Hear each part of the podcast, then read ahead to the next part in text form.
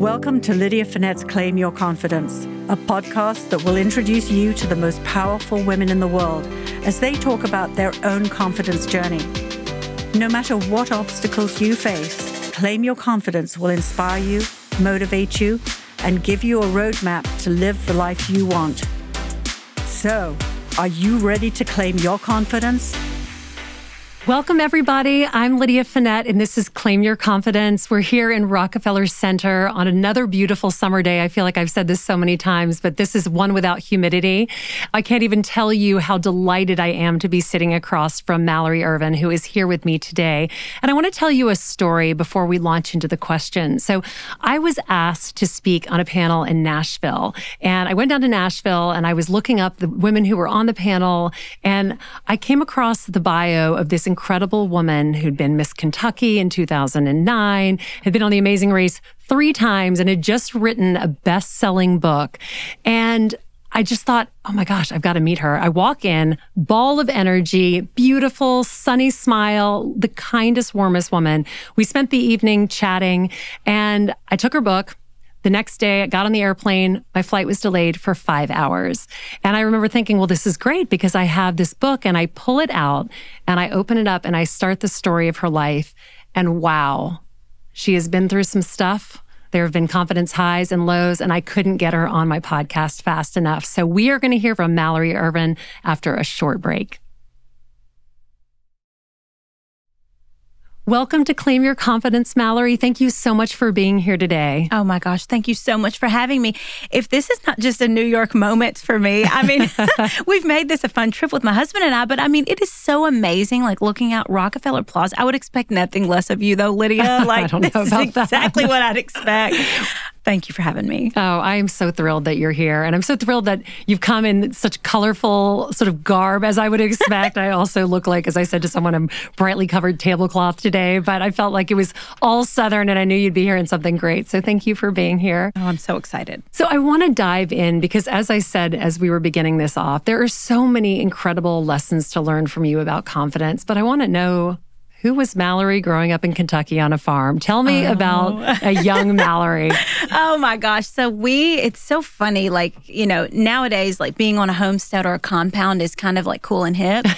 But like I grew up, yes, in Western Kentucky, my grandparents lived in the middle of our property, and then all of my dad's siblings lived around it. So we had acres of, you know, vegetable gardens, and we had Belgian horses, and we had four wheelers. We'd ride back and forth to, you know, each other's houses. It was a really amazing way to grow up. We were country fresh. Yeah. Like country kids. My grandpa had this old like country grocery store and pawn shop and liquor store and we'd all work there at like 8 years old. We'd be like stocking cigarette shelves and illegally stocking liquor cabinets, you know, back in the day. And it was just this amazing way to grow up and I was a little bit different than a lot of people in my hometown. I was a singer. So, you know, from the time that I was really young, like six, I was performing on stage. And was that from church? Where did you learn to? No, you know, I just kind of came out singing. My mom said I was singing my ABCs like before two. And it was just something I loved to do. A couple people in my family sang, but not really. I don't have a musical family.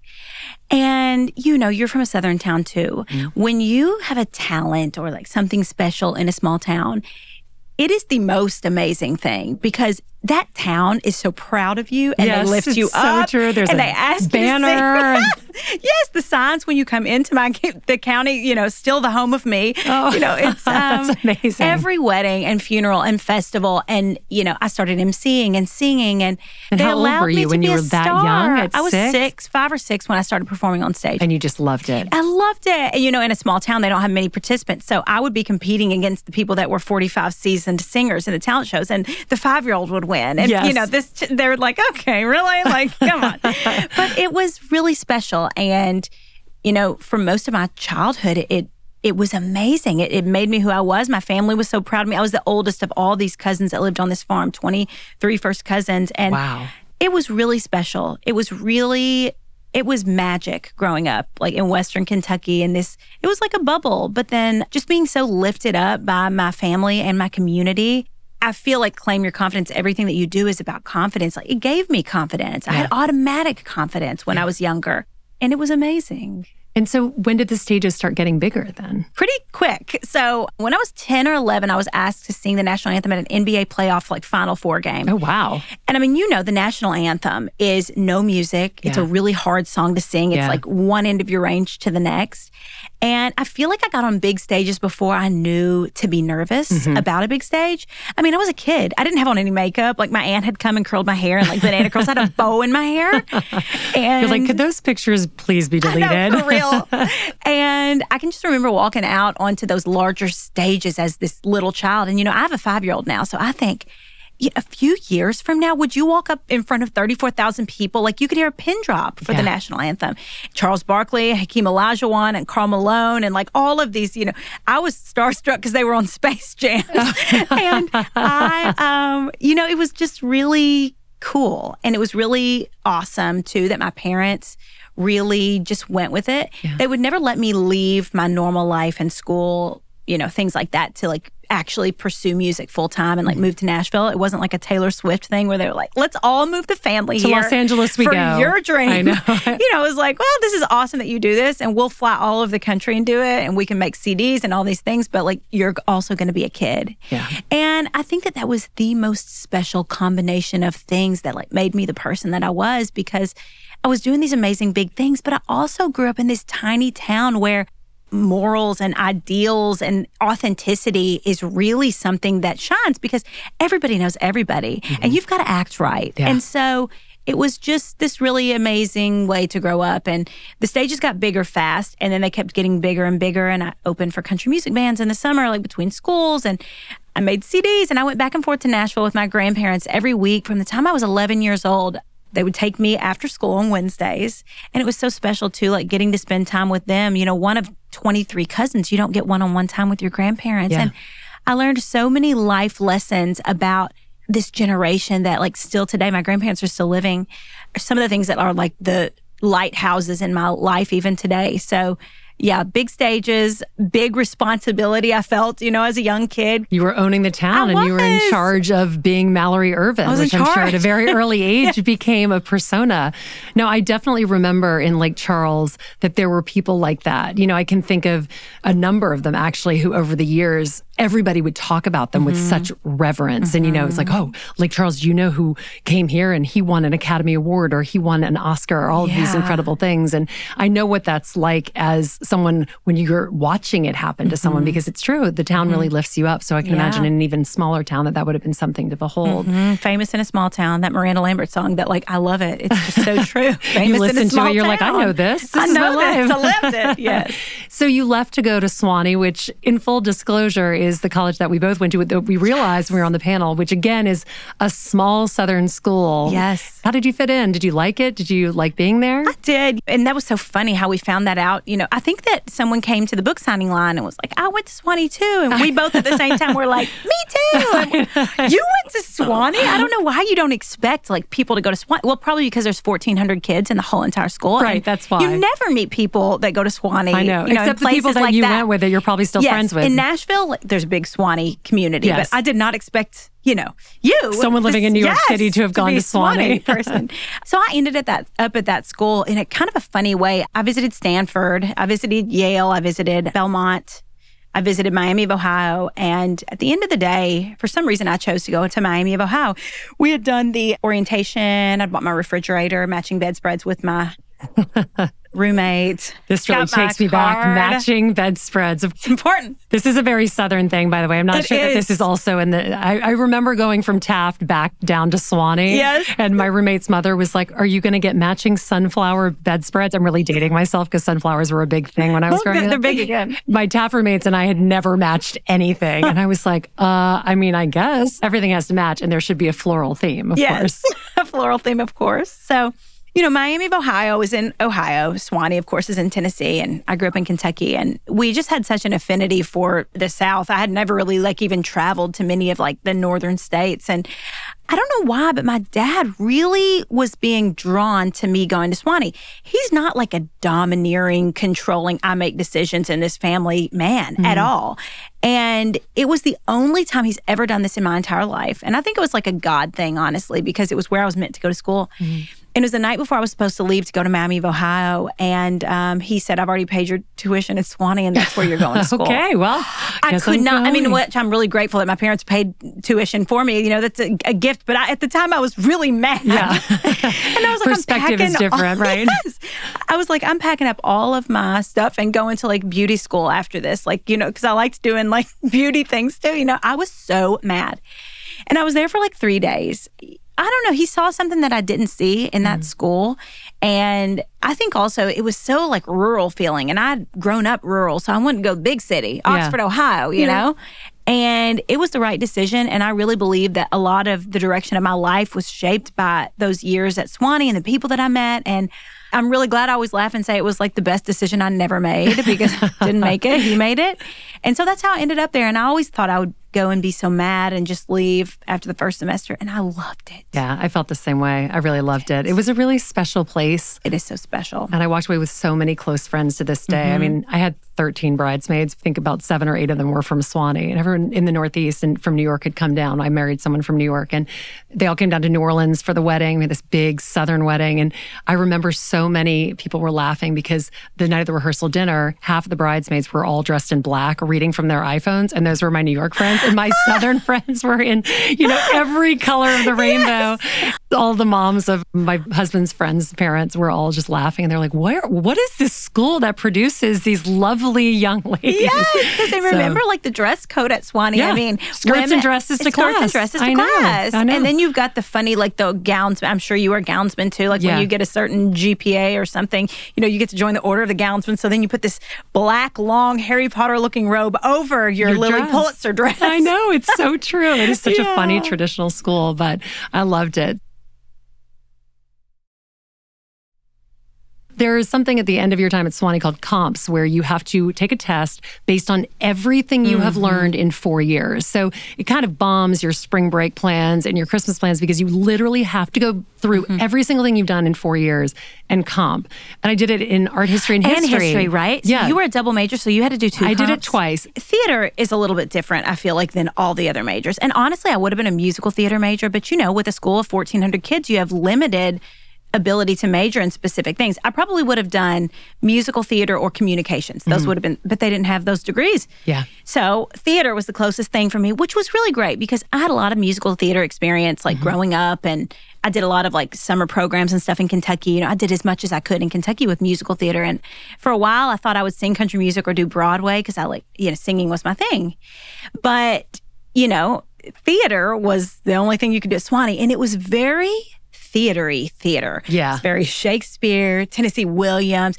With me and my Southern accent, it was just nothing that I was used to at all. So and out of your comfort zone. It was, but it really pushed me, I think, for the first time in my life to do something that was so outside of the realm of what I was really good at. Mm-hmm. Because growing up in Kentucky and then having a specific talent, I, of course I shined. I mean, I did I did all the things I was really good at. Yeah. And like I didn't ever join a basketball team because I wasn't going to be the star. Like, yeah. why do that? but, you know, Sewanee, there were seven kids, whatever, that were theater majors in my grade. And there were some people that were a lot better than me at theater. I mm-hmm. wasn't good at that type of theater. And it was a challenge for me, but it was a great challenge for yeah. me. Mm-hmm. I talk a lot in my book about this joke about confidence. Mm-hmm. People think that you are confident because you're good at something and you keep doing it. Mm-hmm. But I truly believe that you become confident when you're not good at something and you try it and you realize you, mm-hmm. you can do it. Mm-hmm. Or you realize maybe you're not the best at it, but you come through it and you're still alive anyway. Yeah. So it kind of sounds like that might have been how theater was for you. Like yeah. you were in it and you were kind of like, maybe this isn't where I'm going to be. Mallory yes. Ervin from Kentucky and with a town named after me. Yes, exactly. Um, but that's interesting. So then you graduated from Sewanee. Where did you go from there? Oh, gosh, that next few years was very roundabout, but very awesome. And there have been so many times in my life, Lydia, where something fell into my lap that was so unexpected and I just rode it to a 10. Like I just went with it. I never was a person that was like, this is my life plan and this is the direction I'm going. Everybody get out of my way. I really like reinvented myself so many times and I went with the flow and it's been such an amazing way to live because there are so many opportunities that life hands you. Mm. And if you tell life, like, no, actually, I'm going to do this, you know, sometimes it's like those opportunities are what shapes your whole entire life. And like, redirects the course to what is actually a better fit for you. So after college, uh, my dad randomly said to me one day, like in a car, I think you need to be Miss America or Miss Kentucky. And I was like, what? I, I don't do pageants. I'd never done, my sister did like Miss Union County Fair, Miss Corn Festival and stuff like that. But I was always the MC and, you know, the one that was singing. I'm five feet tall. And I was just like, what? So that started this journey into pageants. That and comment really was comment, like that comment. It opened a door to something that I had never considered. Mm. So I remember that night that my dad said that to me. I Googled it and I saw that 35% of the score was talent, which I had. 25% of the score I had. I'm sorry, let's talk inter- about that. That's why I knew I liked you the minute I met you, Mallory. You're like talent, which I knew I had. 35% I check, done. Yes, 35%. Oh, I love that comment. Now, swimsuit, um, I didn't have. Oh, I had to work stop. at that, oh, but well. then I did. And I won swimsuit. Like I learned, I found my way. I found a way to win. So that night I was Googling and I was like, oh, I can do this. I think I can do this okay, like let's let's try this. I also saw that like once you won Miss Kentucky, you were a figurehead like in the state. You got to travel from one end of the state to the other speaking to schools and you got to speak on the House and the Senate floor and you got to do these amazing events and you know, I thought to myself this would be amazing and something that I think I'd really like to do. So, first year I competed at Miss Kentucky, I had no idea what I was doing. You want to talk about confidence? I walked onto that stage like thinking that I was going to do an awesome job in a velour catsuit with stirrups on the bottom. and this was in 2006. It wasn't like 1987. Oh and a green sequin, but with sequin fringe dripping off of it also, two sets of shoulder pads. And this is the best part. In the Miss Kentucky pageant, I sang Rocky Top, oh Tennessee. Oh Tennessee state song. I was so blindly confident. I mean, I didn't think I was going to win, I don't think, but I thought this is going to be great. People are going to walk away thinking, this woman is this, Miss America. This woman. Where is she from? Oh my gosh, you know, we've got to have her. So that was a really great learning experience. I made it to the top 10. And what year was that? That was 2007. Oh, okay. So the learning so started, curve is fast. Yeah. Yeah. I started competing my last year at Sewanee, and it was so funny because I would like bring a crown home, and my friends would be like, "Can we wear this crown?" it's like an engagement ring. People are like, "Is this super? Sick? Can I wear this?" And? I, yes, you can wear the crown. Like put the crown on your head. Okay, so that was my first year. Second year, I worked really hard. I listened to a lot of outside opinions of experts because mm-hmm. I was looking for my answers in that which a lot of them are men who had never been in the pageant system, which looking back, it's like, that's so funny that we listened to those men who had never actually walked in a swimsuit or an evening gown on stage. They showed me how to walk. It's an interesting know? commentary on life in general, I think, of the yes. people we listen to that have never done what we've done. And then we're all looking around like, oh, you have all the answers to the keys uh-huh. of my life. Actually, that's not true. It's that's a very good point.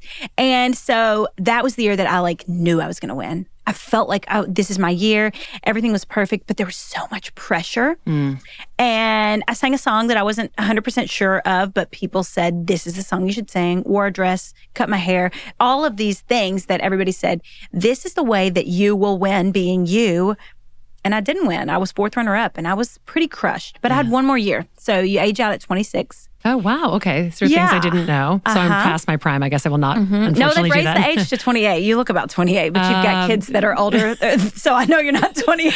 I don't believe anything you've just said, but thank you, Mallory. so that last year I did it. I sang the song that I wanted to sing. That they say you'll never win with that song because it's popular and it's been done before. And I did a lot of the things my way. I just said I'm going to try, it. which on a year where there was so much pressure because I, Lydia, had to win this pageant. Mm. I had to win it. I wanted it so bad. I worked so hard. I took a whole year off of basically everything in my life to prepare for this pageant interview coaching and swimsuit training and all of these things. And I took it really seriously. And, you know, I almost cracked. I almost like broke down before because there was so much. Just the weight of the world felt like it was on my shoulders.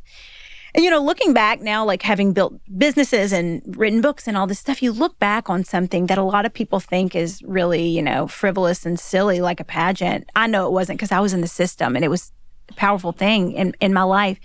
And it, it really shaped me in in so many ways and there are so many things that I learned that year in particular about believing in myself mm-hmm. and about competing and like operating at a high level under intense I will die if I don't win this pressure. Yeah. That I think I still use a lot in my life today, honestly. And I won that year. And it was the what most amazing like? year. I mean, after all that life. work. My brothers and sisters, they're like the one thing that I wish that you could have seen in your life that you didn't see was when they announced your name. Oh, I can't. The crowd because had this big. They they were screaming, like jumping, screaming, like knocking each other over. You know, I got a oh. wild family, and oh. Everyone's just so happy because oh. everybody just wanted it so bad. I wanted it so bad. Everybody yeah. wanted it so bad. You're like the star that they're putting. You're like Simba in the Lion King. Simba. They basically like lifted you up, and everyone is supporting you. I can totally see this. I was Simba. The hopes of a small Kentucky town, and here is Mallory, and she has won it all. Oh, I love that it. That is awesome. That makes me laugh. That's so funny. that was it. That was that moment, and it was an amazing year you know, I went from my family home in Kentucky to college, which college you're surrounded by friends and it's this young person's experience removed from home, but still, you know, you're kind of bubbly. Yeah. And this was my first year of life. This was my first like job outside of college was being Miss Kentucky and I, I got to speak on the you know floor to get bills passed on like autism insurance reform and I got to speak in the most impoverished like schools in my entire state because Kentucky, I mean Louisiana yeah. has parts of the state like oh, that too. It's like you, you can't feel like it's imagine. a third world country. Yeah, I couldn't. I'd, I'd never seen that in yeah. my life because you know I lived in this little tiny bubble on one side of the state, and then I went to college, and it opened my eyes to the world, and it made me fall in love with people and all different kinds of people, and it made me i was already i was i was a confident person always mm-hmm. like since i was younger but i was confident on my own. I didn't have a town behind me. I didn't mm-hmm. have all my friends around me. I would get up in the morning at 3.30 a.m and work out for an hour and a half and then get myself ready and go to the first school. I had to be there at 7 a.m by myself. Put my crown on put my banner on go in there sing a song speak to the kids q&a out. 10 minutes next school. You know and that taught me a confidence in my ability of like what i could do. And discipline like too right? discipline. Yeah. That i was as this single person, this young woman, like I was powerful. I could do I could do seven schools in a day. I could speak to the governor. I can be on the airplane with Coach Calipari and have a conversation with them. It it made me just feel good being a young woman on my own. Yeah. And it was an amazing experience. And I was fourth runner up at Miss America that year.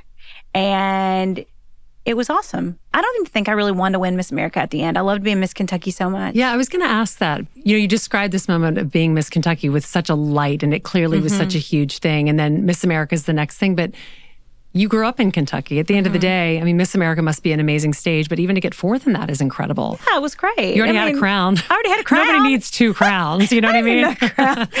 I didn't need another one, you know, and it was a really transitional time for Miss America too. And you don't know, I mean, sometimes you really get lost in the shuffle, but I was not lost in the shuffle in Kentucky. Yeah. They treated me like a queen every single day. I would pull up to a UK football game or a basketball game with no ticket and I'd just show them my crown and banner. They let me in the door. oh back there, God. I would be back there with like the players. Like I could just do what I wanted in that state. It was really. Is there cool. an, uh, like a sort of older statesman in Miss America or Miss Kentucky? Because I might want to run. I don't know. It sounds like a pretty good gig. I'm good at speaking. I like meeting people. Oh, and you're great. 10 feet tall. Like you would have been yeah. a shoe in 100%. I've got to learn you. how to baton twirl by the end of that. Yeah. yeah. yeah. a lot of them do. They learn, they make up talents. They say, I want to do Miss America because I'm 10 feet tall and I'm really pretty. Yeah. So now let's think of a talent, which I think is really hard to do. How did the amazing race happen? Because you've been on it three times. Oh my gosh, yes. And that was another just incredible, amazing thing in my life that just fell into my lap. So I had a casting agent reach out. I think 40,000 couples apply for this show. So if you don't know what Amazing Race is, 12 teams of two race around the world for a million dollar prize. You do all these crazy things. You'll eat crazy things. You'll jump out of airplanes. You'll swim with sharks. You'll do just the craziest things. But you're immersed in the culture of whatever country you're in. So mm-hmm. if you're playing the bicycle rim, you know, hit it with a stick game, you're playing it with the children in Ghana on a 110 degree day. It was the most incredible experience ever. And I'd traveled abroad. I did European studies like you did, you yeah. know, in college. And yeah. we studied at Oxford and, you know, did all these things that all these little college kids do. But, you know, this was just a different way to travel. And it was really awesome too because I got to do it with my dad. I know. I can. So, how did you pick your dad as a partner? Yeah. I mean, that's so, so cool. So, they reached out and they were like, Would you like to apply for the Amazing Race? And I said, Actually, they reached out about Survivor first. And I, I said, I've been oh starving to death God. for this pageant yeah. for three like, months. I will, I can, I will die. 41 Although days. you would have been well trained, I would have thought. You're like, I just I had to be the swimsuit pageant. I might as well just go for Survivor. I'm here anyway. Mm-hmm. So I actually said no when they asked if I wanted to, to, apply. And well, I think that a casting person had actually seen me on Miss America and it's a live telecast and I could clearly not contain my emotions. If you watch videos of me on stage at Miss America, I was like a wildcat and everyone else was like a thoroughbred horse. Like I just, when they would say my name, I would be doing like a Michael Jackson backbend with my mouth open and just screaming. I had no like, you know, the other girls just really smile and beautifully wave and they would clutch their chests and they'd say thank you. and I was just going like, so I think that they probably said that's who we want because she clearly cannot contain her emotion. We'll be sure to get our ratings up with yeah. this one. uh-huh. She will not hold back and cannot, clearly cannot hold back. and so um, they called back pretty quickly after that and they said, What about The Amazing Race? And I said, My dad has been watching that on our couch for 10 years every Sunday night. He loves that show. Could I yeah. apply with my dad? They said, sure. So you even if you get kind of cast, you still have to go through the application process. Yeah. Everybody that gets cast absolutely does not make the show. They just kind of find people that they want to throw into the pool. So that first season, we applied. And it was the year that I was a reigning Miss Kentucky too, because Miss America's kind of in the middle of your year. So we ended up making it on the show and it was hard. My dad is very like humble, salt of the earth kind of guy, like soft spoken, doesn't talk a lot. And I like you don't have it probably an unspoken thought. You know, we like to talk a lot. It all comes out. Exactly. it's a good thing.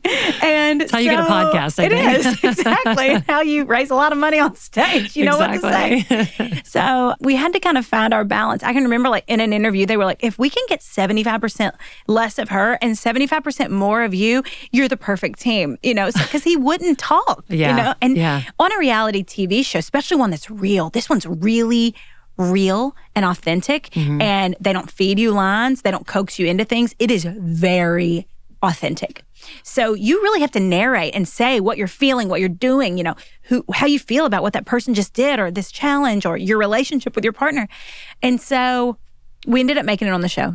And it was I mean, to go from winning Miss Kentucky to runner up in Miss America to the amazing race around the world we made it close to the end of the show, all within one year. And I was 25. I oh mean, oh gosh. it was, I mean, there was just nothing better. Yeah. It was amazing. So we lost. Every time I lose something, every time I lost something, you know, I never lost anything growing up in this small town. You know, I was, yeah. like we said, I was the star. You were Simba. and I was Simba. That, yeah. and then I got into my real life and I started losing things. You know, I lost Miss Kentucky, lost it again, lost Miss America, lost the amazing race. Every time I would lose something, though, I was continuing to see a pattern. I got a better opportunity. Mm-hmm. I got a better, it didn't rock my world to where I just stepped away from everything. It, it, it was just like, okay, what's next? Yeah. I know this wasn't what I was meant to do because I didn't make it to the end. And so as soon as we got off that season of Amazing Race, they had always said they would never do another All Star season for some reason. So we were not even expecting to get a call. And before the season even aired, they called us and said, Would you be interested in the All Star season? And I ran downstairs screaming. I said to my dad, I was like, what would be the absolute best news we ever got in our entire life that we never in a million years thought we'd get in our entire life? And he said, Amazing Race is having an all star season and we got cast. And I said, That's it. That must it. be something to be your dad. Oh. I mean, oh. first of all, that entire sentence is so amazing. What is the best thing that could have ever happened as an art?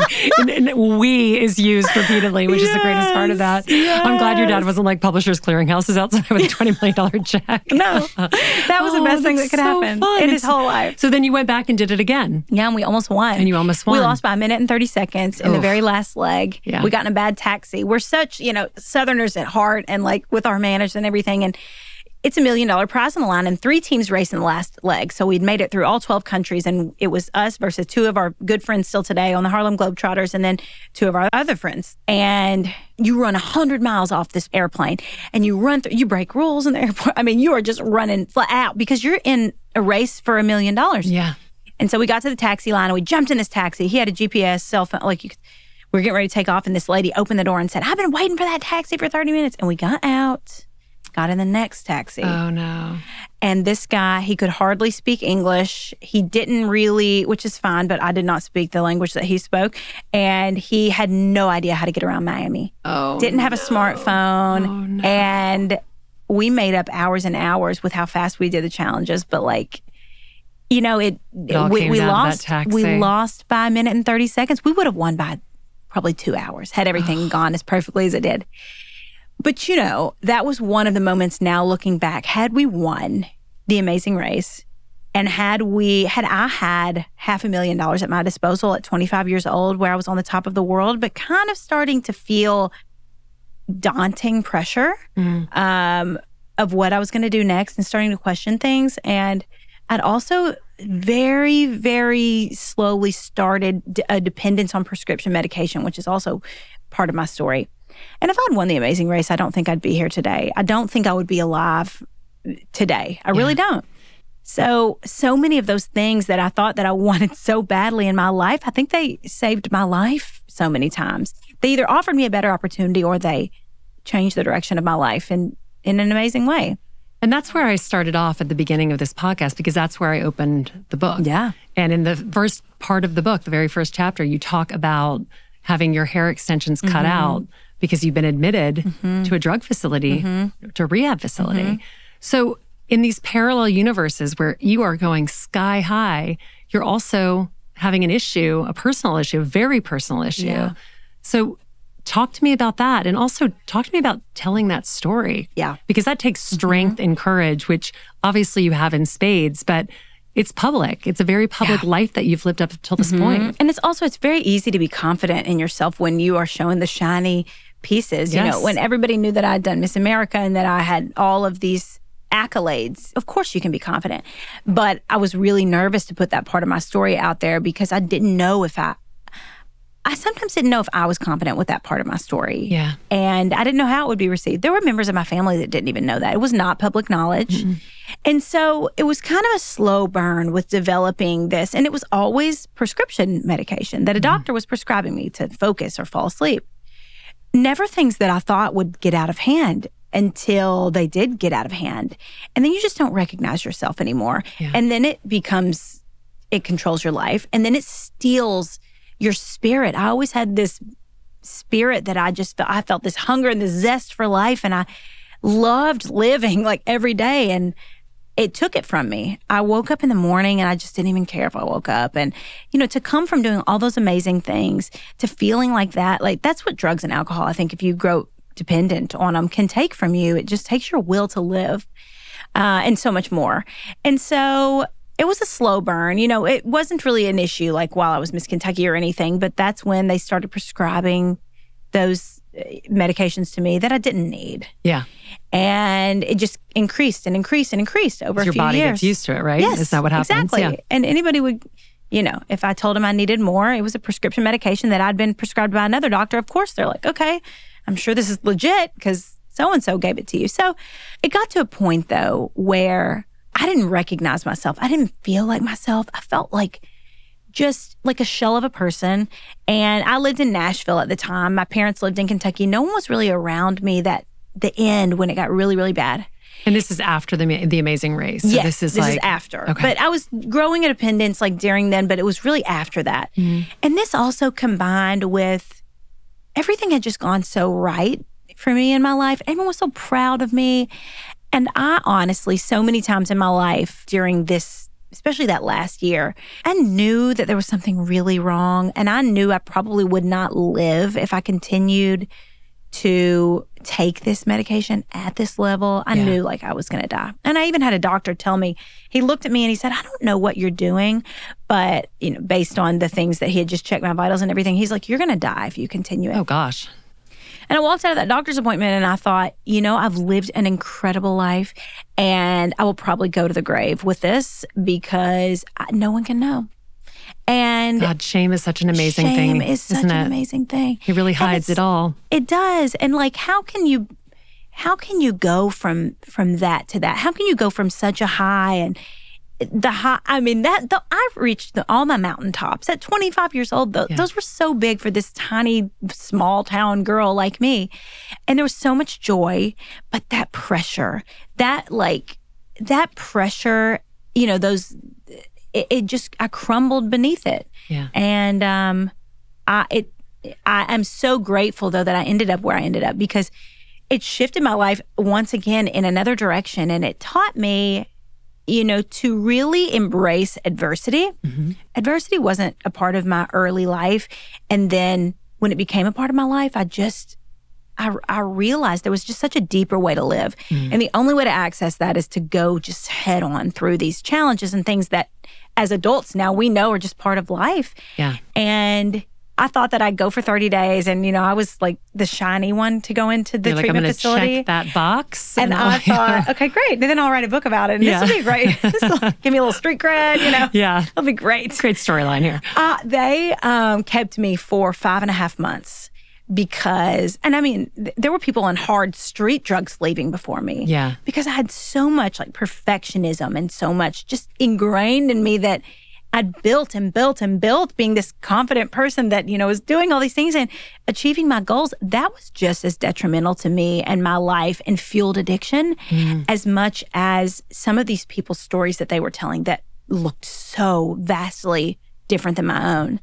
And honestly, it was an amazing experience, like being in this treatment facility and the things that I learned and the world that I was exposed to. Mm. And I came out and everybody was really afraid for me to enter into any kind of like public sphere. Yeah, I was wondering because the spotlight yeah. is obviously something that you're good at and mm-hmm. something that you crave. And yeah. with that, a lot of times that sort of party scene is part of that as well, mm-hmm. right? In many ways. Yeah, and I think that a lot of people thought, or my parents, because a lot of people didn't know, my parents thought that that was what kind of did me in, the mm. pressure of that. And like, they were really worried for me to go back into that in any way. And I can remember my mom saying, you should just like work at a makeup counter at Nordstrom, which is great for some people. But I, said, I'm not, I don't want to work at a makeup counter. Yeah. I want to do something different. I was, I knew that what was in me that caused me to get to that point was not there anymore. Yeah. And I knew that I was strong against this and I, I was ready to like take on a whole new chapter and ready for that next mountain yeah, climb, ready to get to the top again. Mm-hmm. I didn't feel like I was on shaky ground. I felt like I was on like more authentic ground and more, I felt like a different type of person. Mm-hmm.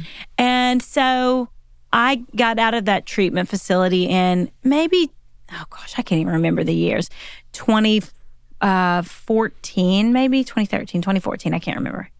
And it's been almost 10 years ago. Mm.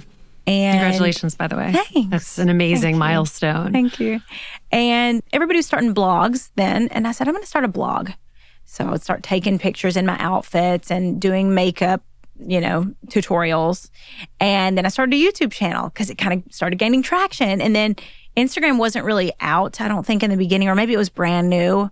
So I got an Instagram and I started doing this like online marketing thing, which yeah. was kind of in my wheelhouse because I was a person that was on a regular stage. This felt like a stage, another yeah. stage. Yeah. And it was one thing after another. And then I did the podcast and then I did the books and then I did the merch line. And, you know, now my husband owned a successful valet company and a couple years into it, he he was like, This is really going somewhere. I'll come over and work for you. I'll edit your YouTube videos. And this was a totally different realm. I had to Google how to start a YouTube video. Yeah. I had to Google how to start a blog. I didn't know how to pose in fashion. Even though I'd done Miss America, it was just a different world for me. And I I just I loved it. And I knew I could do it. And, you know, I was actually talking to Kyle on the way over here, and he was asking me what this podcast was about. And he, he and I was like, it's about confidence, and that's Lydia's thing. And she's just claim your confidence and this stuff. And I said, you know, the thing with confidence in me is when I was in a room that I knew I wasn't the best at what I was doing in a room, I never felt intimidated by the people that were better than me. I always watched them in awe and I studied them. And I thought, always naturally thought, that is so awesome. That I want to talk to that person. That is so amazing. I'll do it next. Yeah. I always thought that. And I always hate to hear when people are in a room with people that are doing the thing that they want to do 10 times better than them. Like I was always in those rooms and they shrink. Yeah. Under that. Yeah. And they feel less than and competitive and, and competitive. Jealous. Yeah. And like they have to find a way to like cut them out mm-hmm. because there was just I felt like there was all the room in the world in every space, and I did it in every single space that I've done as eh, an entrepreneur, lifestyle entrepreneur. I, I didn't know what I was doing as in YouTube videos, in doing blogs, posing like I was a fashion person. I didn't know what I was doing. Makeup tutorials. I was not a trained makeup artist. I mean, I just owned it. Podcast, writing a book, doing a merchandise line and designing fashion things, I felt like there was room. I still feel like there's room. Because at the end of the day, and I love saying this to people who are so concerned with failure, it's not failure because you're the only person who knows what success looks like in your own life. Yeah. You know, like yes. what is success for any of us? Like you get to define success in yes. your life. You get to decide what that looks like. Mm-hmm. And so if something doesn't work out, as you've shown 15 times in your own life, there's an evolution. You know, yes. I love what you said at the beginning about when you're talking about how things that didn't work out for you, ultimately something better came as a result of mm-hmm. it. And that the reason it did is because it showed you something else. Mm-hmm. And I truly believe that that's a in a winning mindset in life. Yes. You know, you have to choose to look at opportunities like that and realize that you're going to have more opportunities mm-hmm. and not let those things close you down and deflate yes. you. Because if you yeah. stop going, nothing ever happens for you. Yeah. And I mean, I, I think that a lot of people write off things like all of the things that we say, you know, in the perspective talk and that you have to be positive and the next door will open and they, you know, they write it off as like a bumper sticker. Yeah.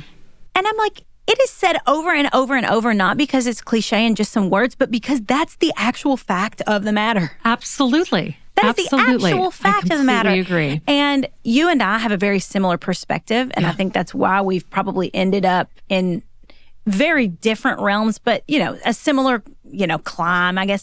But I love the title of your first book. Like, I just think if you think that you are the most powerful person in the room, you are the yeah. most powerful person in the room. There's nothing more powerful than individual confidence. No, I completely agree. Yes. And you know what's funny? The most powerful woman in the room is you, the first book. People mm-hmm. literally say to me, I saw it across the room at Target and I had to have it. Like I was drawn, drawn to this book. To like it was me on the inside. And I believe that that's the confidence is at the core. That yeah. if you have it on the inside, however you get it, if it's the school of hard knocks, maybe you're born with it, maybe you have it, you mm-hmm. lose it mm-hmm. over time.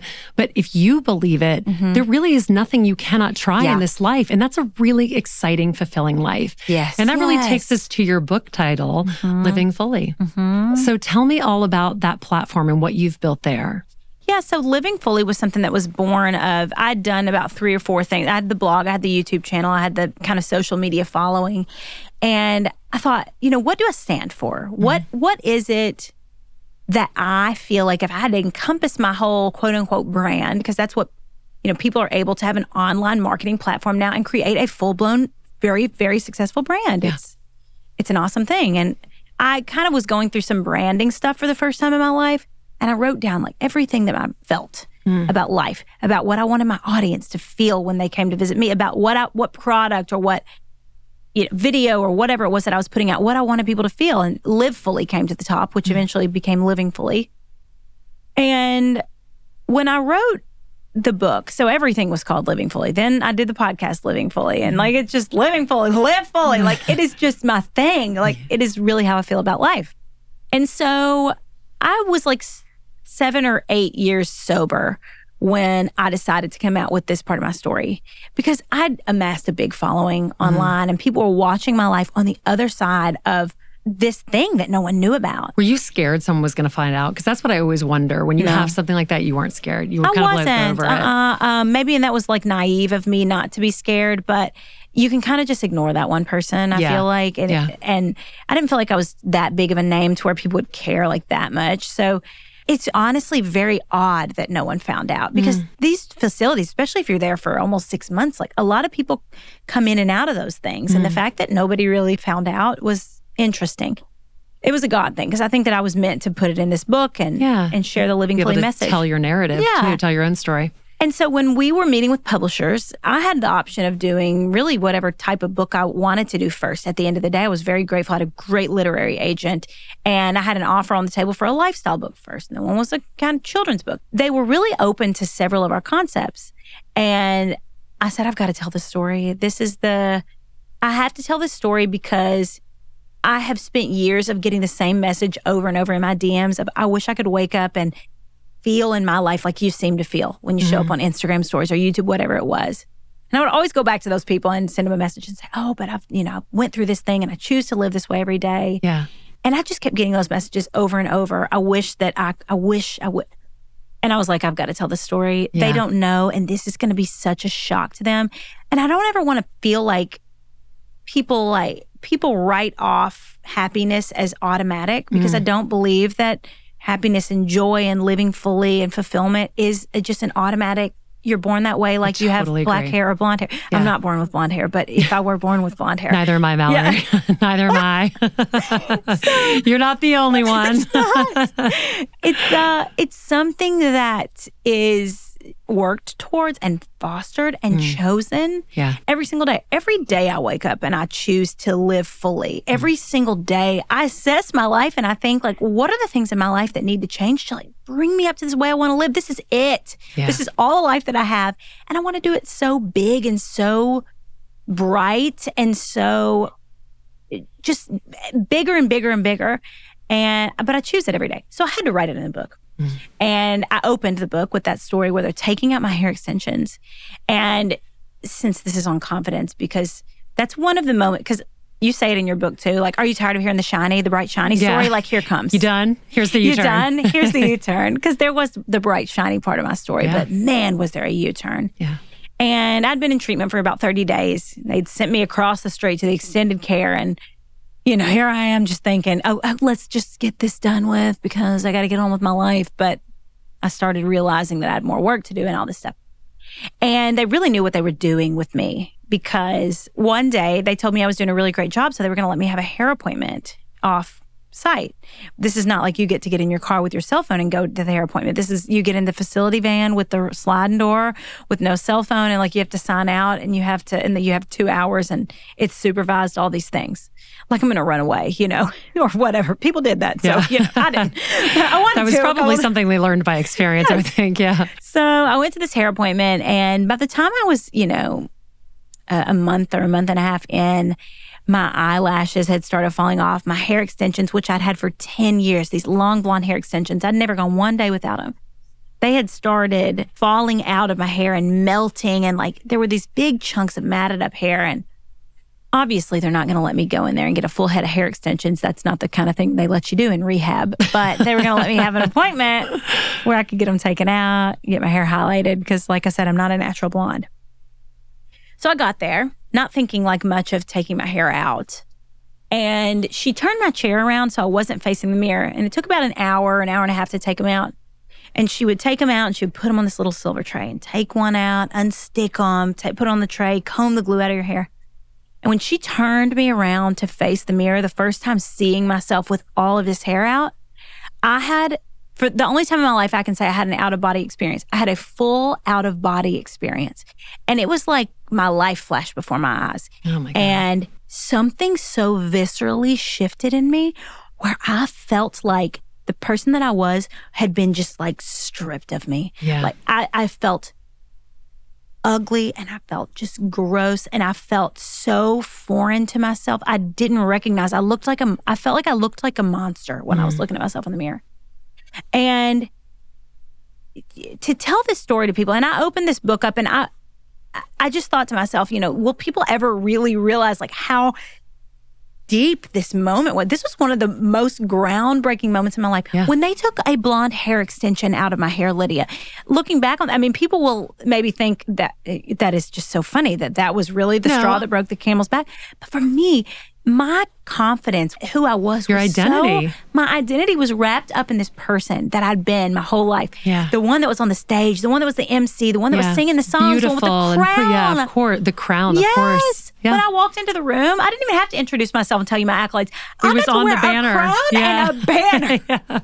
It was all mean, there. Yeah. It was all so good, but at the same time, for me and a person that clung to those things for dear life, it unraveled me at yeah. the same time. Yeah. And in that moment, when they took that hair out, that was the moment it just broke open for me. Yeah. And I went back to the facility, and that was the only time that I almost left. I called my parents and I was like, they don't know what they're doing.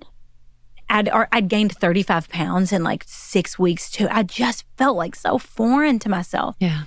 But it was the best work that I ever did in my life because I let go of all those things. I let go of this ide- being so attached to my identity. I didn't even know I was that attached until yeah. I had a nervous breakdown in the hair salon. And it was pivotal and it was groundbreaking and it was something still that informs so many of the decisions that I make today, the way that I parent my kids, the way, you know, I've got a daughter now, mm-hmm. the things that I think about now, I am cognizant always of don't get attached to this persona. Don't get attached to these followers. Don't get attached to this money that you'll make on this brand deal. Don't get attached to being in the center of Rockefeller Plaza and doing a podcast with Lydia Fenet. I, I have to remember always who I am at the core of all of it. And what an amazing experience going into a treatment facility was because it afforded me the opportunity to be introduced to myself without all that stuff. Yeah. And I either would have probably died in the process of my drug addiction or I never would have had the opportunity to get to that. And that's why it was one of the most amazing things that ever happened to me in my whole life. And I'm saying that even over the Miss America stage and reality TV and all the amazing things I've been able to do, being in a treatment center for five and a half months was one of the most, was probably the most amazing thing that ever happened to me. You know, there's this great book that my sister quoted to me once about an adventurer who had gone onto a ship and it had been rocking all night. And he was with this group of people and they thought the ship was going to capsize and they'd been sick all night and they were just in hell. They'd like strapped themselves to the boat. And they woke up the next morning and the storm had passed and it was crystal clear water. Mm-hmm. And it was ice cold, like ice cold water. And they stripped off their clothes and they jumped into this ice water. And he says in the book, you only know the ones because you know the tens in mm-hmm. life. And mm-hmm. I think mm-hmm. about moments like that and what you've described. And I know that because you shared your one, there are so many people who not only who are listening now, but who read your book and mm-hmm. feel renewed and rejuvenated understanding that someone who brings such life and joy to the world can also have those moments of low and has been gracious yeah. enough to share them. Yes. Yes. So thank you, Mallory, for being here. Thank you for living fully. And I want to ask our followers, I always end with one question. How are you living fully today? And ah. actually, I'll ask you that, Mallory. How have you lived fully today? And then I want you to tell us all about what we can expect next. Oh, that's so sweet of you. Thank you. And thank you for bringing me onto your platform. This was so fun. I know. I feel this like if you would like to fun. come back anytime, feel yes, free. I'll come back anytime. I know where you are now. So. We'll just put the microphones yes. on. I'm living fully now in a season where I have three young children five, three, and one. And I'm growing new businesses how I'm living fully now is continuing to ensure that the opportunities in my business world and life don't outweigh this very short season mm-hmm. of having young children. Yeah. So there are days that I block out a lot of time because I can build businesses in forever. My kids will not be young forever. And that is what a full life looks to me right now. Yeah. And gratitude is so cliche, but my husband and I wake up in the morning in our home and we feel like it's like a fairy tale. We feel, I mean, we're, because we went through it. You know, he was with me in active addiction. Yeah. And he, you know, from going from that and like fighting for my life and then coming up and building a business and we just we can't believe it. Like it yeah. was hard fought, but it is just so it's so awesome now. Yeah. Just this life with young kids. And so living fully now is like continuing to just like remember what a gift it is, like the way that our life is now yeah. and balance that is living fully. And then I'm literally everywhere on the internet that's not sketchy. that's and, not sketchy. Yeah, like, I'm going to borrow yeah, that line from now on. Tell my parents that. Instagram and, and you TikTok. know, and literally everywhere. everywhere. But Instagram is where I am the most. Yeah and in stories, you know, we really show the behind the scenes of our life. I admire all those Instagram influencers and stuff who can get up and really look put together and have like a set of eyelashes on in the morning. Yeah. It is not what you're going to see on my page. it is very real. But that's good because it, it is, is real and everybody yeah, needs to see that. It's and great. It. You know, I was polished for years and years with the crown and banner. I, I, ain't got the crown and banner on on the story. I love it. Yeah, I love so. the recent visit to the farm too. Well, Mallory, yes. thank you so much thank for coming you. to Newsstand Studios. Thank you to Rockefeller Center for hosting this podcast. It's always such a joy and a pleasure to be here, especially on a beautiful summer day. Thank you to Joe for making us sound wonderful and for always being a great laugh track in the background. But Mallory, stop by anytime. And to our listeners, we will be here next Tuesday. Thank you again for listening to Claim Your Confidence. I'm Lydia Fenet, and I'll see you next week.